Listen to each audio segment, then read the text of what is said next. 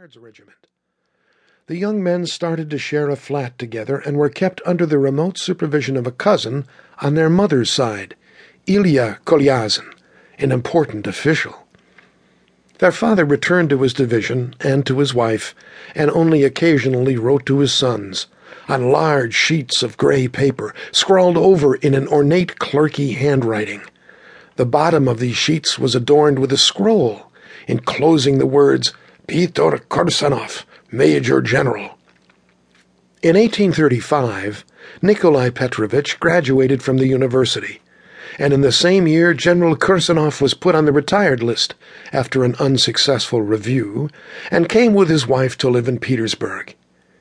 He was about to take a house in the Tavrichesky Gardens and had joined the English Club when he suddenly died of an apoplectic fit. Agafokla Kuzminishna soon followed him to the grave.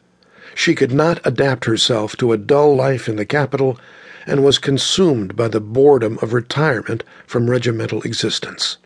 Meanwhile, Nikolai Petrovitch, during his parents' lifetime, and much to their distress, had managed to fall in love with the daughter of his landlord, a petty official called Prepolovensky. She was an attractive and, as they call it, well educated girl. She used to read the serious articles in the science column of the newspapers.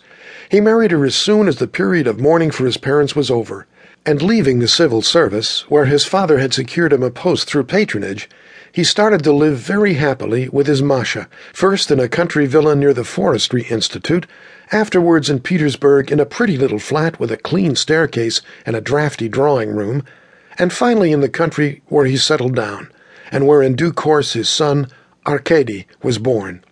Husband and wife lived well and peacefully. They were hardly ever separated. They read together, they sang and played duets together on the piano.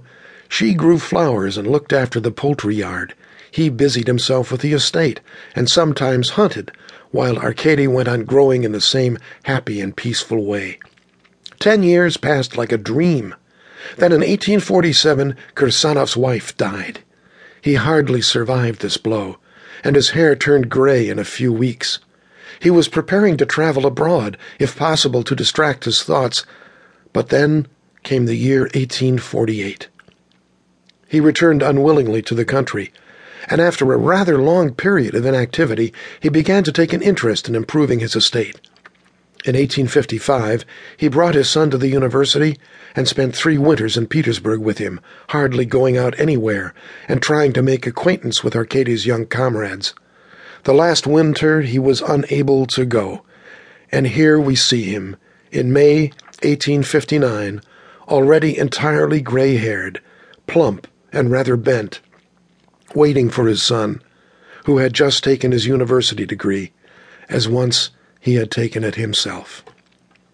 The servant, from a feeling of propriety, and perhaps also because he was anxious to escape from his master's eye, had gone over to the gate and was smoking a pipe. Nikolai Petrovitch bowed his head and began to stare at the crumbling steps.